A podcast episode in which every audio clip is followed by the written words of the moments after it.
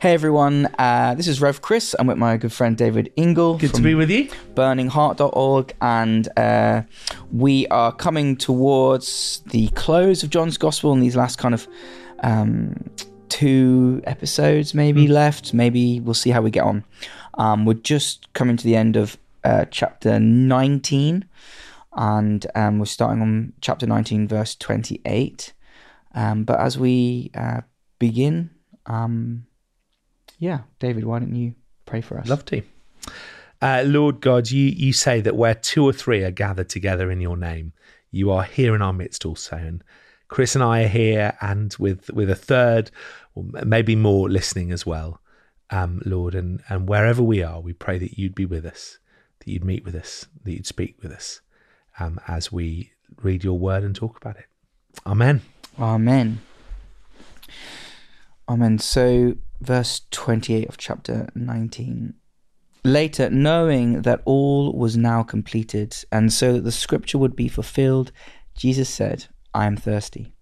A jar of wine vinegar was there, so they soaked a sponge in it, put the sponge on a stalk of the hyssop plant, and lifted it to Jesus' lips. When he had received the drink, Jesus said, It is finished. With that, he bowed his head and gave up his spirit. Now it was the day of preparation, and the next day was to be a special Sabbath. Because the Jews did not want the bodies left on the crosses during the Sabbath, they asked Pilate to have the legs broken and the bodies taken down. The soldiers therefore came and broke the legs of the first man who had been crucified with Jesus, and then those of the other. But when they came to Jesus, they found that he was already dead, and they did not break his legs. Instead, one of the soldiers pierced Jesus' side with a spear, bringing a sudden flow of blood and water. The man who saw it has given testimony, and he knows his testimony is true. He knows that he tells the truth, and he testifies so that you may also believe. These things happened so that the scripture would be fulfilled. Not one of his bones will be broken. And as another scripture says, they will look on the one whom they have pierced. right. So we're in. We we came to the end of the last chapter where, in a sense, Jesus is handing um, the authority of care of his mother to John, who's there. Um, here is your son. Here is your mother. And now here we start today with Jesus completing these scriptures. It's interesting. I'm thirsty, he says, and then it is finished, and he gives up his spirit. Powerful stuff. I love the the it is finished. I, I remember learning um, ab- about that word in Greek. It's it's tetelestai is the word, and apparently it's the word that people would write on a debt that had been paid. So if if you owed me fifty quid, you'd write on a piece of paper. Um, you know, I'd, I'd give you fifty quid, and we'd write on a piece of paper. You know, David's lent fifty quid to um, Chris. We'd we'd sign it, and then once you'd paid me back, we'd write across the piece of paper tetelestai. Nice. Um, it is finished. It's been paid in full. Wow. Um, so I, I, I really like that, and, and I think that there's a, you know, there's a sense that Jesus is is fulfilling something, Mm. um, and this isn't just a random act. It's not just that he's died. He's he's completed his work. He's done what he came to do, Mm. and it's as he dies that he says, "I've done it. Mm. I've done it. It's been paid in full." And and you know, it is that there's so much beauty and richness in Jesus' teaching. There's so much that we we learn about what it is to be a Christian in so many different ways, but it's at the cross Mm. that it all comes together and, and it is finished and we are made right with God. Well, let's think about that. Why don't we stay there for a bit? You know, what happened on the cross? Um, it's a big question. It's one that um, every Christian, in a sense, needs to grapple with. You know, what what did Jesus do? Uh, why is what Jesus did applicable to me? Um, and Christians have um, talked about this and thought this over, and um, and there are different varying, I suppose you would call them theories, but they all knuckle down in essence to Jesus died for our sins. Yeah. Um, but what does that mean? Well, I, I think it's interesting what you say. They all knuckle down essentially to Jesus died for our sins. Um, you know, at the heart of it is um, I'm broken, sinful, and flawed, and if I'm going to be put right with God and go to heaven, I need forgiveness, and that forgiveness comes through the cross. And I, I sort of always want to start by saying that's the most important thing. Um, if you know that you're a sinner, you know you need to repent and receive God's forgiveness, and that it's through the cross that you get it. In some ways, it doesn't matter if you completely understand how that works. I mean, in some ways, none of us completely understand. Mm. I was thinking of the analogy. You know, I drove here today. I have no idea how the car works, mm. but I know it does work, mm. and I put my trust in that, and so I get into it and I drive here. And in some ways, I want to say to people because I think some people get very worried that they don't understand everything. It doesn't matter if you don't understand how the cross works, as long as you are able to believe that it does work. Right. But I'm one of those people who then wants to sort of dig down and, and, and say, well, you know, how does it work? Um, and I think that there are there are all kinds of um, images that the Bible uses to help us understand what's going on. What does it mean to be forgiven? I've already mentioned one, which is a debt. Um, you know, uh, the Bible often talks about sin as being like a debt that's against us, and on the cross, Jesus pays the debt. Um, another one that is used is of being washed. You know, you might have heard the, the, the phrase "washed in the blood of the Lamb." You know that our sins are washed clean um, because of Jesus' death. Um, uh, there's also um, well, the, the, the, there's there's all there's all kinds. There's there's the sense of, of victory that Jesus is victorious over sin and over death, and he defeats it here. Um, uh, but I think I would say that that all of those there's that all of them are true. All of them are, are from scripture, but all of those there's there's sort of there's an underlying question, um, uh, which is how do they work? Right. how does Jesus dying mean my debts are paid? Um, wh- why? Um, you know, h- why does Jesus need to die for my sins to be washed clean? Um, why? Why is this a victory over sin and death? You know, why? Why couldn't God done it in some other way? Yeah. So why? Why does Jesus need to die to achieve that? And there's a, there's a term, isn't there? Um, penal substitution, which uh, for a long time I think generally um, everyone accepted, and then there was a recent kind of in the last ten years kind of a, a pushback a little bit on what actually happened and what penal Yeah. substitution looks like, um, and then you have people like great theologians like N.T. Wright, who's able to kind of explain and hold and but then hmm. the tension of is he does he believe in penal substitution or is he saying that he's not sure uh, or he's not saying that? And and and you're kind of like I've looked him up like what does he actually believe happened on the hmm. cross? And there is certain aspects definitely where he's like yes this is true. And then there's people like uh, Richard Rohr Franciscan hmm. great mind an amazing writer an amazing theologian an amazing guy. And yet when I hear his stuff of what Jesus did on the cross, I like I'm not sure if I I find it kind of mind blowing his understanding of uh, in a good way or in, in, a bad way? in a in an uncomfortable way that le- left to be honest le- left me feeling um left me feeling a, a feeling of inadequacy. Uh, he talked about the idols being um, destroyed, um, as in what it meant to be a king, um, what it meant to have power, what it meant to be seen. I think they're all true aspects of all true, as in, you know, the greatest, you know, Jesus, or who is God, ends up dying naked alone and and and humiliated. And in a sense, those are the breaking of the idols of the world, of money, power, of kind of sex and fame, and you know, and he's breaking all of those. And this is a sign of the cross is doing that. And what you see God doing on the cross is is is the extent of his of his love being shown that he was willing to die for you hmm. shows in in a sense illustrates that you're forgiven. Hmm. But in a way what i feel uncomfortable and i don't know if i'm fairly representing him but what i think he's kind of saying is that the cross was necessary to show you you're forgiven. It wasn't necessary in sh- in in forgiving you Does that make any and and it does make sense. And I mean, uh, that, you say the last ten years. I mean, I think we've been having the discussion actually for the last hundred, maybe two hundred years. yeah And and I suppose this is why I say, um, on one level, all the discussions have been very helpful because they highlight how many different pictures the Bible has for how Jesus died for our sins. Um, you you know what you've just said about Richard Rohr, the things I said before, but but all of them I think fall down because they they don't explain how you're forgiven. They don't explain um, what it is that makes the forgiveness possible.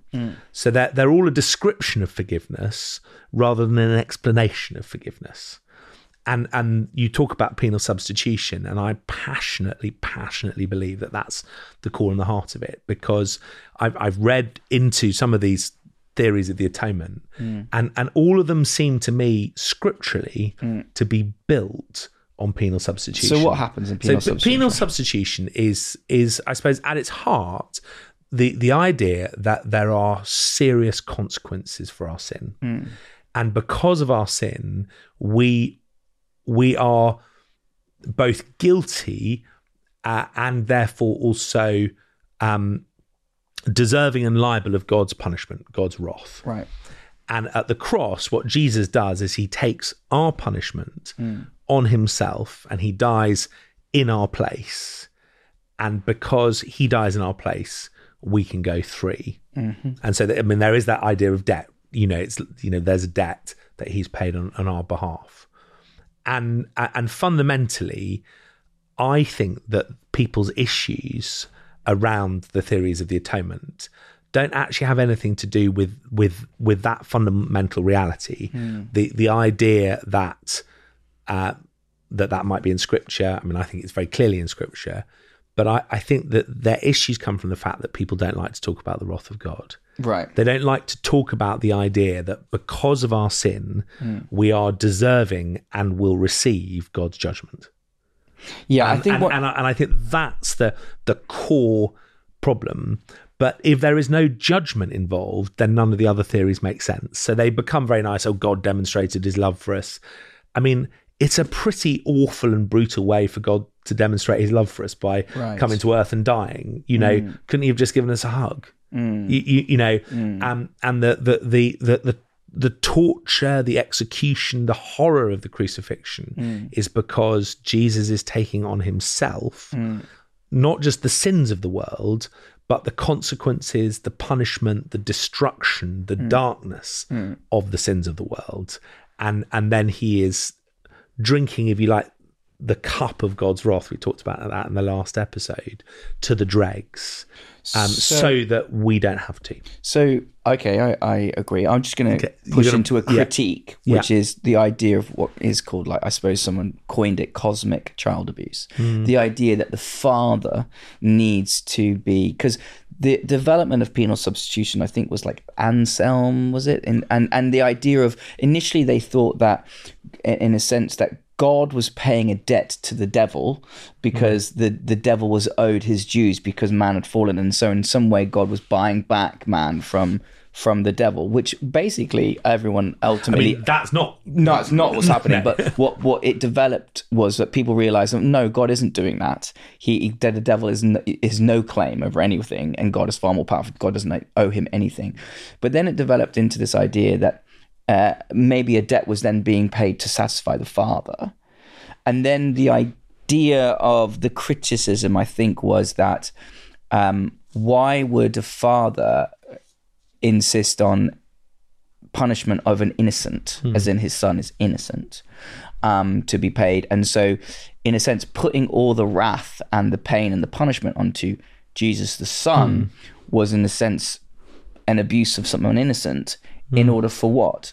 Um, and but I think ah, pushing a little bit back on that is we're starting to getting to we're starting to separate Trinitarian Yeah.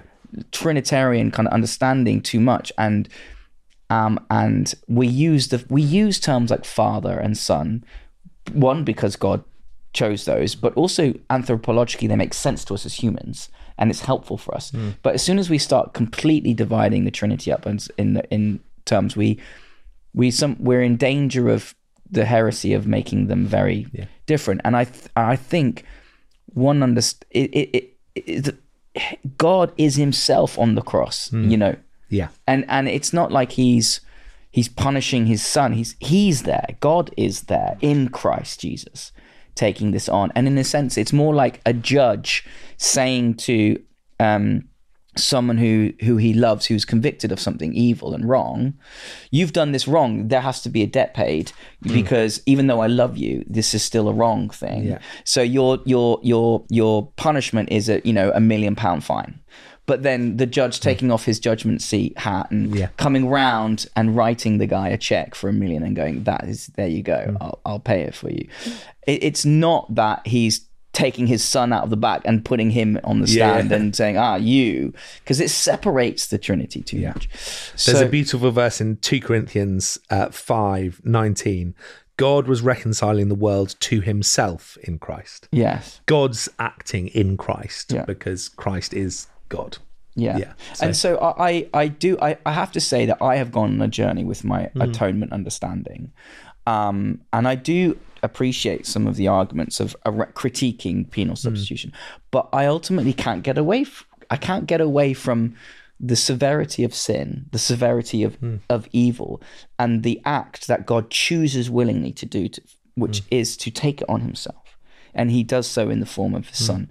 Um, and that is when this this again the language of payment is difficult but that is where this um this exchange happens this this divine kind of it has to be dealt with. There it, you know that's the thing. It's like an existential we are created beings. There needs to be something done. It can't just be gone oh fluffiness uh, and, and and magic it away. It ha- because we are people of action in a world of flesh and bone something needs to happen. And i think that is what the cross is. It is the moment that Yeah. this thing is done is dealt with. I mean, I think, as as I said, I think that the the problem that people have is is fundamentally not a philosophical or a theological problem with with the theory of the atonement. Hmm. I mean, I I would say no, no, no. It's not Anselm who comes up with it. it it's God. It's in Jesus. Hmm, I think it's written throughout Scripture, hmm. and you know, there's a particular explanation of it that might be you know you can say Anselm came up with it or someone later or Luther or whoever but fundamentally they're they're, they're bringing out what the scriptures say and the the problem that people have is is the problem with the idea of the wrath of God and the judgment of God and and fundamentally I think that that comes down to a misunderstanding of the seriousness of sin um and I suppose the question is if we're talking about a debt, who is it a debt against? And you know, you you've talked about people. I think people go wrong when they say the debt needs to be paid because it's a debt against the devil. It's not that. Mm. Yeah. E- even actually, you know, God God wants to be wrathful, but God doesn't. God longs to be compassionate. Mm. And I think your your image of the judge is quite a good one. Mm. Um, you know, when you are in court and when you are found guilty, you are subject to the wrath of the law and the wrath of the judge. The judge is the one who sentences you. But the judge does not sentence you for his own sake. Um, you have not um, that the judge is not punishing you because he wants to. He's punishing you because of what you have done against someone else. So, you know, when a rapist gets sent to prison by the judge, um, we we don't say or a murderer or a thief or whatever it is. We we we don't say we might say the wrath of the judge, the judgment of his honor has been passed down on you. But but we don't say that that he's doing it sort of because he wants to be wrathful. Mm. He's doing it because what that person has done to another person mm. really matters. Mm. And and I think that like you talked about the severity of sin, and I think that when we shy away from talking about the punishment, the wrath, whatever of of, of God, the judgment of God, it's because we do not truly appreciate the the destructive power of human sin. Um, and how much what what I do destroys you and destroys the people around me, and, and it can't simply be wished away because um, if it's wished away, then that that basically says it doesn't matter. You, you you know if if you if you forgive someone, um, you know if if the Lord just says, oh let's let's be compassionate to that guy who committed murder, um, what we're doing is we are re-traumatizing the, the, the family of the mm. victim. We're, we're saying that their death didn't matter. That we're saying that, that it has no consequences. Mm. Um, and that's terrible and mm. that's awful. And if a judge were to say, "Oh, I'm a really nice guy," you you just go free. I, w- I won't sentence you. We would rightly be outraged at that judge. Um, you, you know, we we we don't think that that's a good thing. We think that's an awful thing, and we want the guilty of serious things to to to be punished, to bear judgment, to bear wrath. Um, and you know, actually, many people struggle with the idea that that wicked people will get into heaven. Um, you know, if you say to people, God can forgive anyone, you know, John Newton, for instance, who who is is one of the great hymn writers, he wrote the hymn "Amazing Grace." Everybody loves the story of John Lu- Newton because it's a story of grace and redemption. But let's actually just dig down into what happened. John Newton was a slave trader. Hmm. He had done utterly wicked hmm. and utterly reprehensible things, hmm. and it is simply not good enough to just say, "Oh, well." Now he's sorry for it, so that's fine. But what about the the, the men, women, and children who who he killed mm. because he was a slave trader? What about the men, women, and children who he enslaved? You know, mm. this is awful and this is reprehensible, and it is not it is not good enough. Something needs to be done to atone mm. for that wickedness. Um, and the Bible says that Jesus dying on the cross is so vast and so huge. Mm. The eternal Son of God, the one who is perfect, the one who has done nothing wrong, the one who is the infinite creator of the, the world, the word made flesh, all the things that we believe about Jesus, that him suffering this on our behalf is so vast that it is enough to atone for all sins. Um, and and if you, I mean, I've been very influenced by this, and I, so I'm waffling on. Miroslav Volf is a is a Yale theologian who wrote a book called Exclusion and Embrace, and it, it was influenced by he was giving a talk on forgiveness, um, in the nineties. And a, a great German theologian called Jürgen Moltmann challenged him in the Q and A afterwards and said, um, "Could you forgive uh, he used quite a rude word for Serbs. And Miroslav Volf is a Croat, and at the time the the Serbs and the Croats were Yeah. there was a civil war, and uh, unspeakable atrocities were done by the Serbs against the, the Croats. And Miroslav Volf said he realised the answer was no, I can't, but I know as a as a Christian and a theologian I should. So he wrote this book exploring it, and you know i- if you do not believe in the wrath of God, one of the things that I would say to you is go away and read about the Holocaust. Yeah. Go and read about child abuse. Yeah. Go and read about The evils the of the evils world of this world, and now tell me that you don't want God to do something to do massive, something about yeah. it. Um, and, that's and interesting. Then, and then what? Then when we have a problem with wrath, Yeah. it now becomes not a question of I don't want God to judge wickedness because we all do. Everybody wants yeah. Hitler to, Yeah. you know, to be punished. Yes. Um, it becomes I don't think what I've done is deserving of punishment. Mm. Yeah, and usually that is to- a different question. Yes, I think that's always the key is you bring it back to yourself. And I, I agree. I think in um, the West we struggle more with Hmm. this understanding. I think in in war torn countries, Yeah. people crying out to God for justice, Hmm. they understand um, wrath. They Yeah. they want it. They see it as part of, you know, vengeance is mine, says the Yeah. Lord. Um, and and that's how that's the only way you can forgive Yeah. is to give it to God. give it to God because you know He's going to Yeah. do something about it, and in a sense has done something about it in Christ Jesus. So I, I think it is it is not for the sake of satisfying God's desire for wrath Mm. or the devil's desire for wrath. It, it it's to pay the, the Justice demands price and and to bear the consequences on the victims. Um, there's a there's a beautiful verse in Romans when Paul talks about this, and he says, um, "He did it." Um, this is the cross to demonstrate his righteousness at the present time, so as to be just, i.e., you know, dealing with the consequences mm. and uh, you know what the victims demand. Mm. Like the, the blood of abel cries out mm. from the ground god says to cain after the first murder and the one who justifies those who have faith in, in jesus. And paul says in the verses before basically before the cross god forgave but that that seemed appalling to the victims.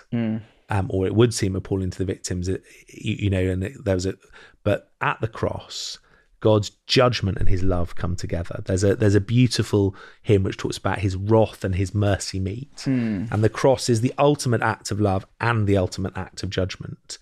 And by it we are able to be both forgiven and the consequences of things done for us dealt with. Yeah. Can, can I be can I can I be cheeky? I'm I'm talking too much. I'm No, probably yeah, not being very concise, but I am just going to give a cheeky plug for some films I've I've made Yeah. because I think as many listeners will know, that's what I do. I make Christian teaching films. I've made a series called Struggling with Judgment. Right. which is five uh, films, six films, sorry, Hmm. exploring how God of love could also be a God of judgment, and and exploring really these questions. It, it comes at the end to talk about. Um, the cross and also questions of final judgment. Um, and I, I'm really passionate about this because I think that if we if we take away um, our understanding of penal substitution, in some ways I don't like the the the, the, word, title, yeah. but but that that sense that at the cross Jesus takes the, the wrath and punishment that we deserve onto himself so that we can be forgiven. If you lose that, I think you you lose you're in danger of losing it all um, because I think that um, what it means to be a Christian, we see it right at the start in the book of Acts when Peter preaches, is you repent and put your faith, repent and believe, repent and put your faith in Jesus. And if we downplay sin, we don't repent, and and and then we're we're still left in in the mess that we've created. So Yeah. so I I I can understand people wanting to explore other models of the atonement. I, I think that they they've done a service to us and shown that there are other pictures that help us understand it.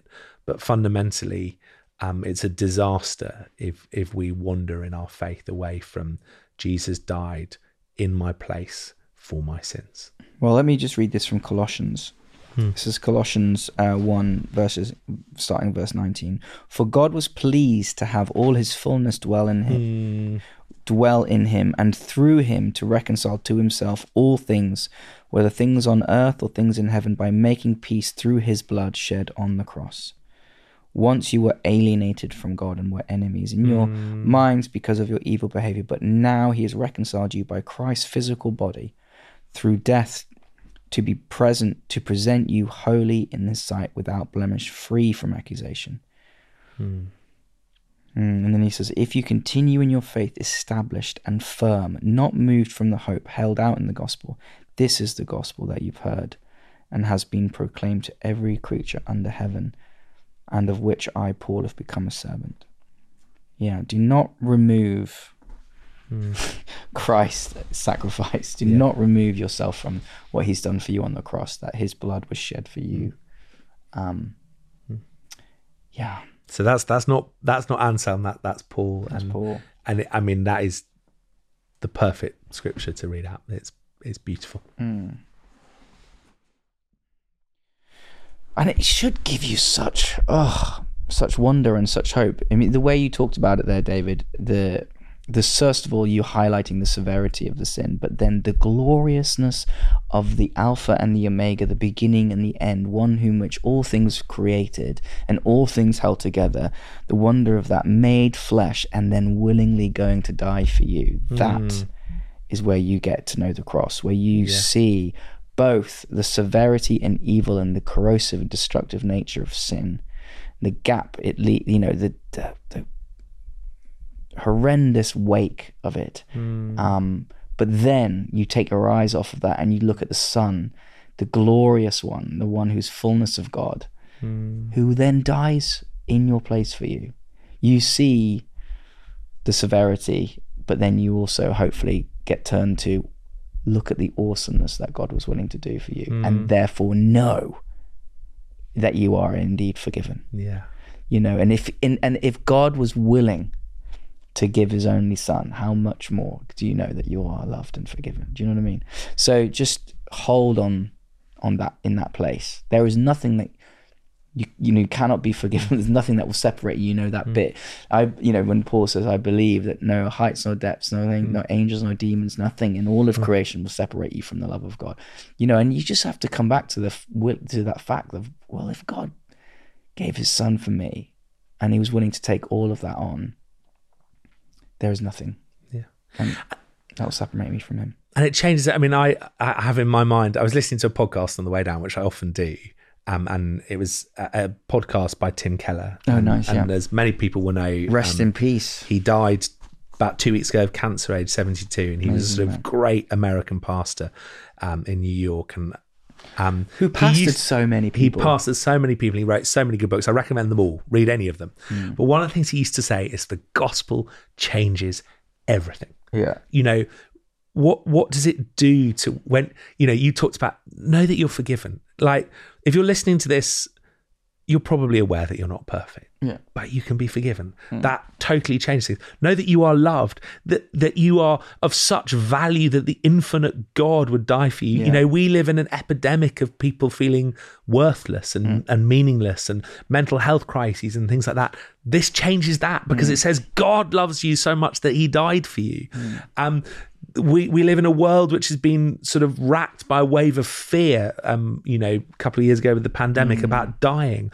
You need not fear death because God has conquered it and he's died and risen again. It, it changes everything and it changes literally everything for the better. There is no part of your life that will not be better and fuller and more glorious because of what Jesus has done for you. Um, and, you know, we we finished last time by reflecting on what it cost him, hmm. but boy, does it deliver for you and I. Hmm. Hallelujah. Amen. Amen.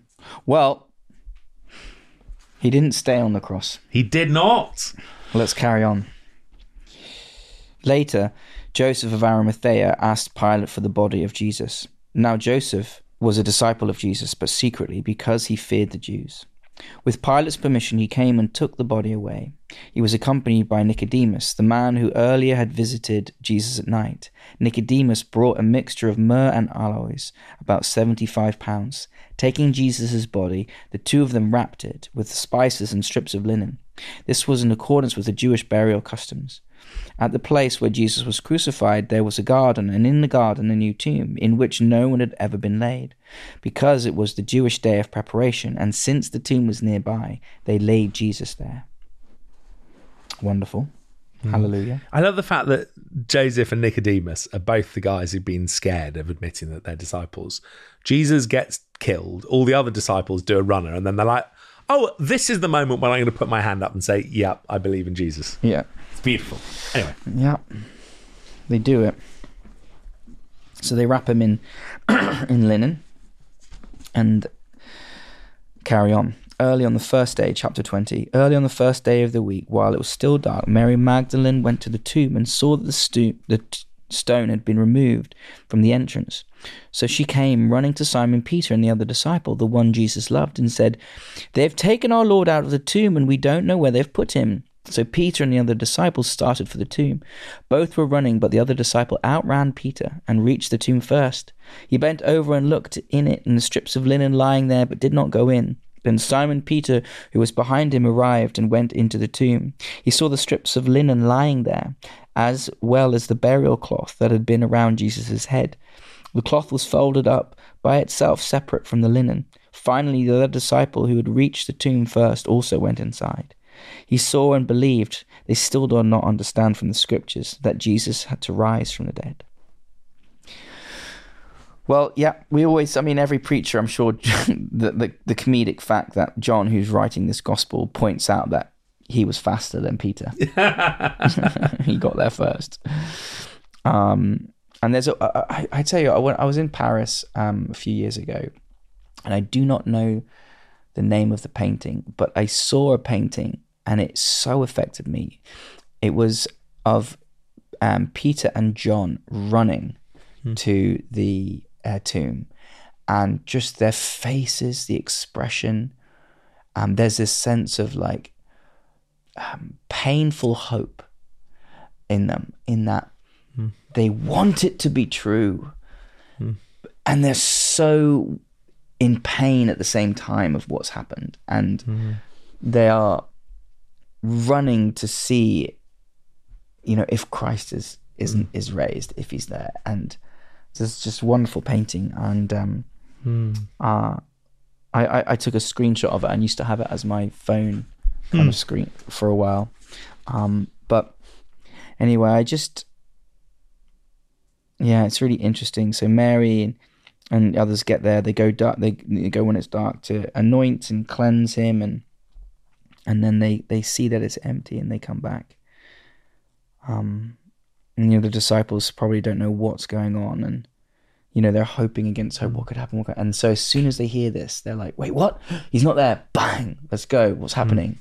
What's next?" I mean, there, there's so much in there, isn't there? Like, it's like Mary is like they they have taken the Lord out of the tomb. We don't know where they put him, so she's still she's not sort of quite understood it yet. Yeah. Um, Peter and John run. They're thinking, could this be something else? And then we read the other disciple who'd reached the tomb first also went inside. He saw and believed, but then he immediately says, but didn't understand. Yeah. So there's there, there's there as you say there, there there's there's all kinds of um you you, you know is this just the grave robbers?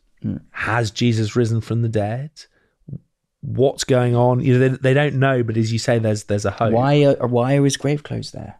Do you know what I mean? Like yeah. why what what and why Well, I think the- that's why- the detail about the the head wrapping. Yeah. It was it was folded and laid aside. Yeah, I mean, and I suppose I, I, mean, that's that is someone that has remembered that after seeing Yeah. it. and and like that uh, that again like come back to this John's details yeah, are beautiful like this eyewitness account oh yeah we went in and I didn't want to go in at first because I was unsure and and then you know Peter goes straight in and then I followed and then yeah the linen was wrapped up and and the headpiece it was to the side you know you can just hear him talking Hmm. about it and I mean, I I love the fact that that's the moment he believed. That there's there's a real encouragement for me in this. I mean, one of the the themes that we'll come to later in in the chapter, possibly n- next time on the podcast, but later in the chapter is is that sort of thing about believing when you can't see. But I love the fact that actually John believes before he sees. Mm. He believes on the basis of the other evidence. He then does meet Jesus, the risen Jesus, and mm. no doubt that reinforces his belief. But he believes here first, and mm. I suppose what makes him believe is, you know, who would who would steal a body, but un who who would go to the trouble first of all of unwrapping all the gl- the grave clothes off the body, um, neatly folding them and then putting them there but also, and um, this is always I've, we- we're doing Alpha at the moment, and it's always mentioned in one of the Alpha talks that that was the only valuable thing in there. Mm. Um, you know, so they if it was a grave robber, they might have taken off all the strips, but then they'd left the body and taken the the, the grave clothes with them. So it's obviously it's obviously the way that that's been carefully mm. done, the way that it's been folded, and the fact that they are there and not the body mm. that that has persuaded John that Jesus that's something else is going on yeah, I mean, but he doesn't understand yet. So, d- does he know that Jesus has risen from the dead? Does he think that somehow Jesus has been carried up into heaven? I, I, I don't know, but he he believes. He's like, okay, I believe in Jesus, and this is the moment. And then there's, I mean, I also love, I love the women, um, and I think you know, they they they need to have a, a shout out. You know, much of the story to this point has been about how the men failed. Um, you know, the disciples ran away. Jesus disowned Jesus. There is one man who comes through, which is John. John is there still at the cross. But there's this group of women who were there at the cross. We read about them in the previous chapter. And, you know, Jesus is dead. And, and you know, we see later, um, or in one of the other resurrection appearances in, in, in Luke, the road to Emmaus, they say, you know, we had hoped we had hoped that he was the hmm. one who was going to save Israel, but they still love him and they're confused and they're upset and and they they come with really expensive hmm. spices to show their love to our Lord. And yeah, Mary doesn't understand. Neither does anybody else at this point other than hmm. Jesus. But she still loves him. Um, and there is such beauty and glory in the love that these women show for, for our Lord in the depths of their despair and their not understanding. Let's carry on. Verse 10. Then the disciples went back to their homes, but Mary stood outside the tomb crying. As she wept, she bent over to look into the tomb and saw two angels in white seated where Jesus' body had been, one at the head and the other at the foot. They asked her, Woman, why are you crying? They have taken my Lord away, she said, and I don't know where they have left put him. At this, she turned around and saw Jesus standing there, but she did not realize that it was Jesus. Woman, he said, why are you crying? Who is it you're looking for? Thinking it was the gardener, she said, Sir, if you've carried him away, tell me where you've put him, and I will, t- I will get him. Jesus said to her, Mary. She turned toward him and cried out in Aramaic, Rabboni, which means teacher. Jesus said, Do not hold on to me, for I have not yet returned to the Father. Go instead to my brothers and tell them I am returning to my Father, and to your Father, to my God and your God. Mary Magdalene went to the disciples with the news, I have seen the Lord. And she told them that he had said these things to her. I think, uh, yeah, this is this little sec, this little, this is starting off the most amazing kind of, you know, in a sense, you know, for, imagine the first time you ever read this, you're like, what? This is starting off Yeah. the greatest revelations that have ever been in the world, and you know, in a way, never have there and never have there any, never has there ever been, um, the wrong use of sad tears. You know, she's weeping, and he's like, "Why are you crying?" And it's like you're you're crying of sadness, but what you don't know is the most wonderful, extraordinary, mm. amazing thing that will bring joy to all of creation is happening at this mm. very moment. And, and, and never have such tears of sadness fallen in in hmm. in kind of the wrong place, the wrong way. And hmm. I also think like here we have this amazing interaction, which I think is is in a way the call of every human heart. Hmm. So what I mean is here is Mary, she's come to the tomb. Um she's come to the tomb to see her Lord and she finds it empty. She starts to be very sad. She meets these angelic hmm. figures who say, you know, why Christ? She explains to them. And then Jesus is there. And at first, it's like there's a distance. Woman, hmm. he says to her. Although woman is not. Um, No. it doesn't have the same comment. If, if I said woman, Yeah. that might feel a bit rude and distant. But you know, it's how Jesus talks to his mum. Yeah. you know, it, it, it's it's a beautiful and intimate way as well. But anyway, carry on. firstly, I mean, he's saying like, "Why are you crying? Why are you looking for who are you looking for?" And in she doesn't know who this is. Um, and then the resurrected Jesus, what does he do?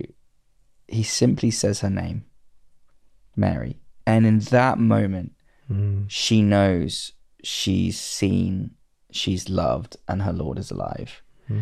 And I think that that is the long of every human heart to hear the whisper of God say our name, hmm. to look at us and to say, David, or to, to me, Chris, and to be known and to be seen and to be loved um, is what we long for. And I think the gospel teaches us that exact thing that you are you are seen, you are known, and you are loved, mm-hmm. and you are forgiven through through mm. Christ. And it's just this this beautiful moment in in in this in the start of the resurrection passages in which her revelation of the raised Christ is when the moment he uses her name, mm. and he does that with each of us. And um, my my longing and my prayer is that people would hear hear God say their name to them, mm. that they would they would know that God loves them, that them, that they're mm. not a mistake, that they're not alone, nor they've ever been alone, but that they're seen and they're known and they're loved, and God calls them by name. Mm. Um, yeah, And I think I think it, it there's there's a wonderfully personal part where where in the, which Jesus does does this. That this is the first it's the first resurrection appearance. yeah, he, he appears to Mary. She's, you know, she's not the obvious person to appear to. She's not one of the 12. She's not the leader. She's not Peter. Mm. She's not, she, she's not someone who the world is particularly impressed by.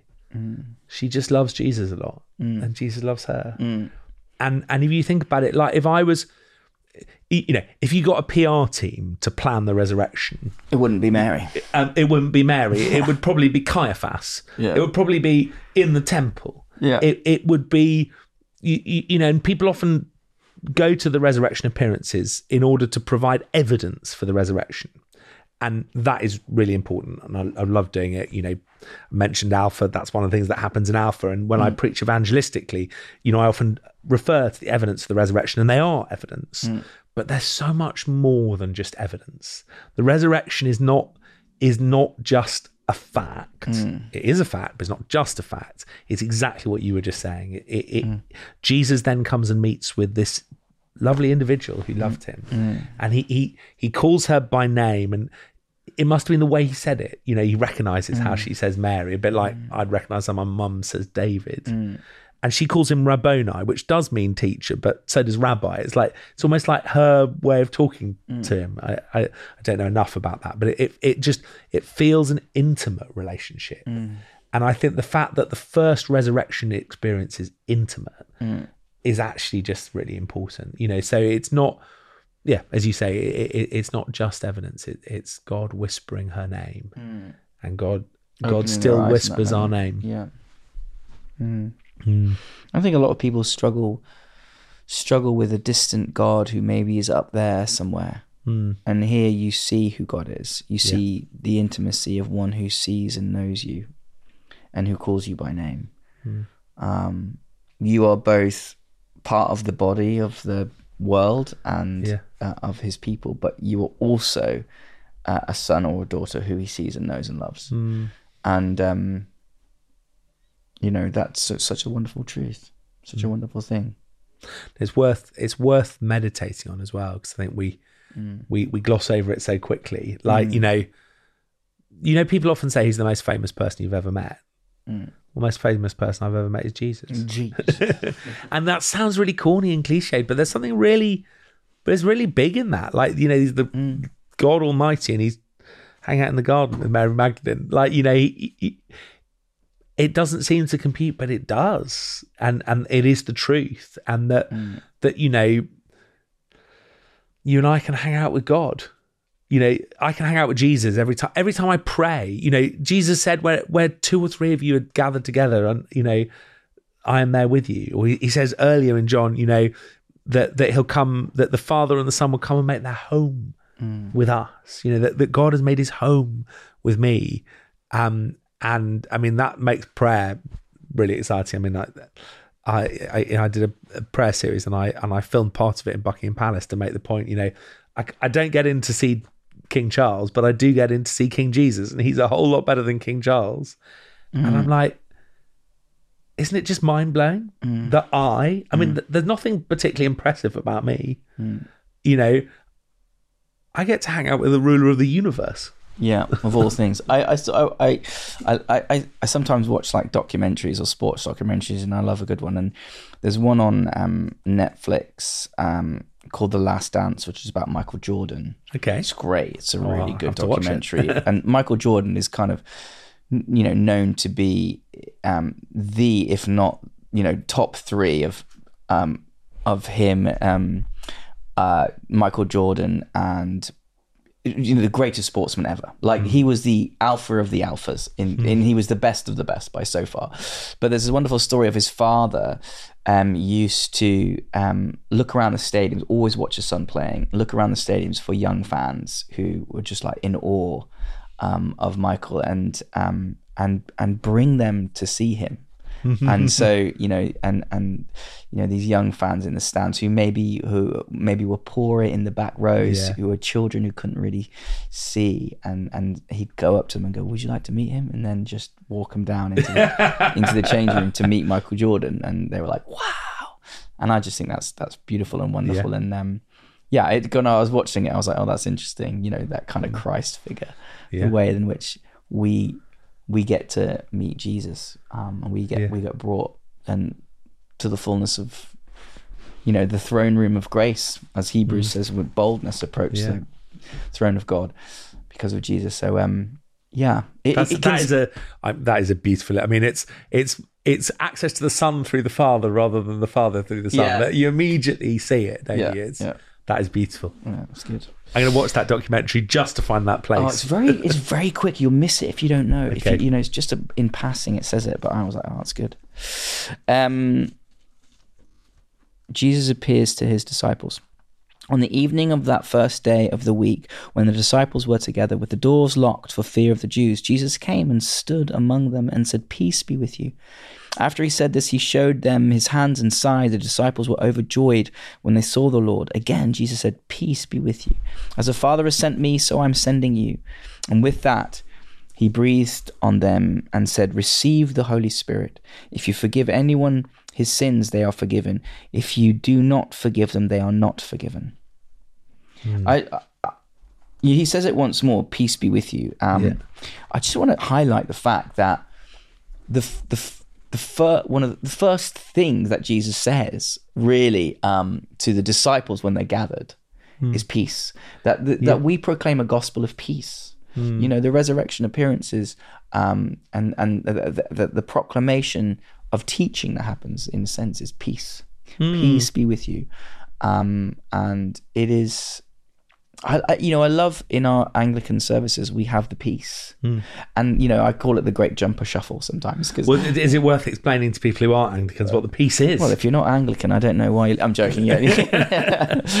um, so the peace comes within the middle of the service, um, uh, and after a confession, um, in the in the kind of liturgical kind of structure of the service.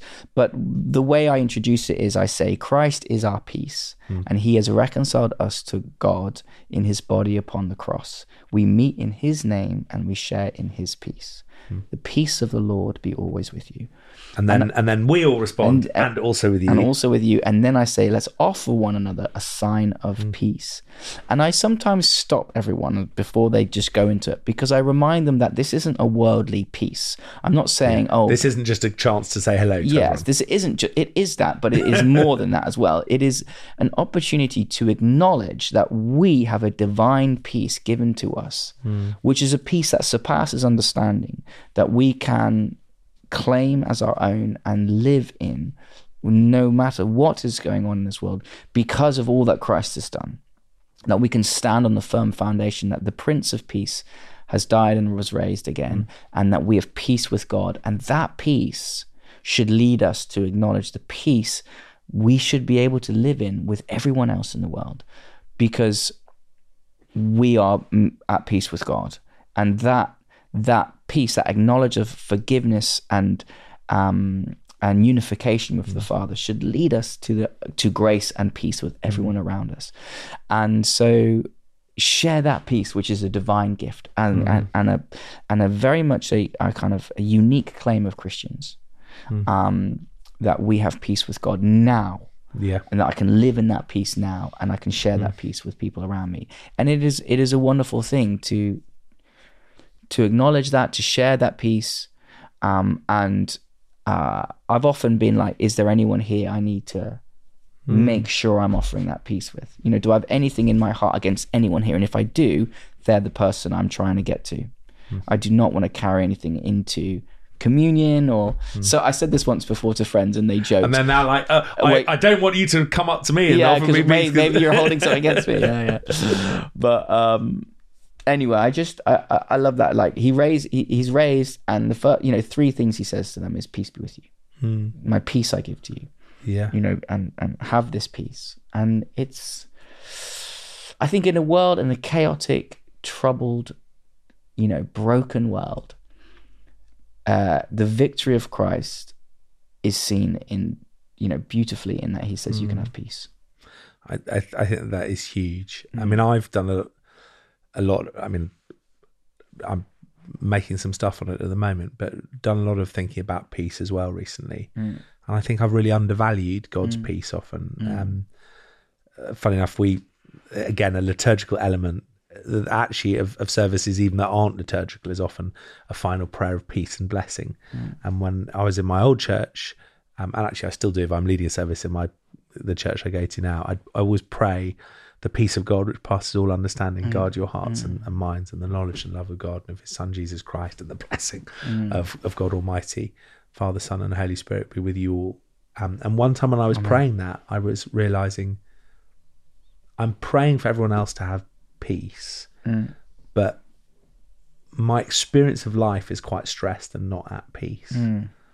And and that really got me thinking and digging down into stuff. And um, on one level, the first thing to realize is that it doesn't matter what I'm feeling like. God's peace, the peace that Jesus gives us here, is not it is not just it's not just about feelings. It, it's about something deeper than that. It's about being a, a one with God. But I also realised that it is you know it's meant to guard your hearts and minds. As Paul says in Philippians four, um, that that we often gloss over that. And I think you know we live in a world that is not knowing peace, mm. but often the church doesn't know God's peace mm. either, mm. and we and we we don't really worry about the fact. In fact, sometimes I've felt even since I've been ordained a, a priest, you know, almost like if I'm stressed. I think this is subconscious, but you know, if I'm stressed, that's almost a good thing because that means I'm working hard, I'm I'm useful, and I'm of value, and I'm diligent, and, and things like that. And and actually, no, Jesus wants me to be at peace. Mm. And then and then if I am deeply rooted in Jesus' peace, that then, as you were saying, overflows into peace mm. with other people. And you know, we're we're far too at ease with broken relationships, uh, with you know my my stress overflows mm. as well, and and I just I think it, there's something really profound in peace, and as you say, it. It, we don't generate it ourselves. It's not like the world. You know, the world's like look within yourself. You know, you'll find. You know, a lot of mindfulness, for instance, is all about looking within yourself and looking at trying to analyze and understand your own thoughts. It's trying to find the solutions um, myself, but it, it comes from Jesus. Jesus comes and says, "Peace be with you," and Amen. uh, yeah, Yeah. Peace. peace. Peace be with you. And um yeah. Why don't we um just pray for that that peace for everyone that they may know it in them in their lives. So if you're listening to this and um perhaps you're doing something, perhaps we're on in the background or we're in the car, just take a moment um and uh, let me pray that you would know God's peace. Father, you give us a peace that surpasses understanding. And what that means is we we don't understand it, but we receive it. And I pray that we wouldn't need to understand, Lord, but that we would receive your peace. Peace with, with you, the God who made all things and has saved all things through his Son, restoring peace between the creation and the Creator. So I pray that peace to be on us, Lord. And I pray your blessing over each one. Blessing of God Almighty, the Father, the Son, and the Holy Spirit rest and remain upon you this day and forevermore. Amen. Amen. God bless you guys, and um, yeah, well, our next one will be our final podcast within John's Gospel. I Look forward to it. Take care. Bye bye. Hey guys, this is Rev Chris. Uh, thanks again for listening. I hope you've enjoyed it and been blessed. If you'd like to support me, then you can head to my Patreon, and the link is in the bio. God bless.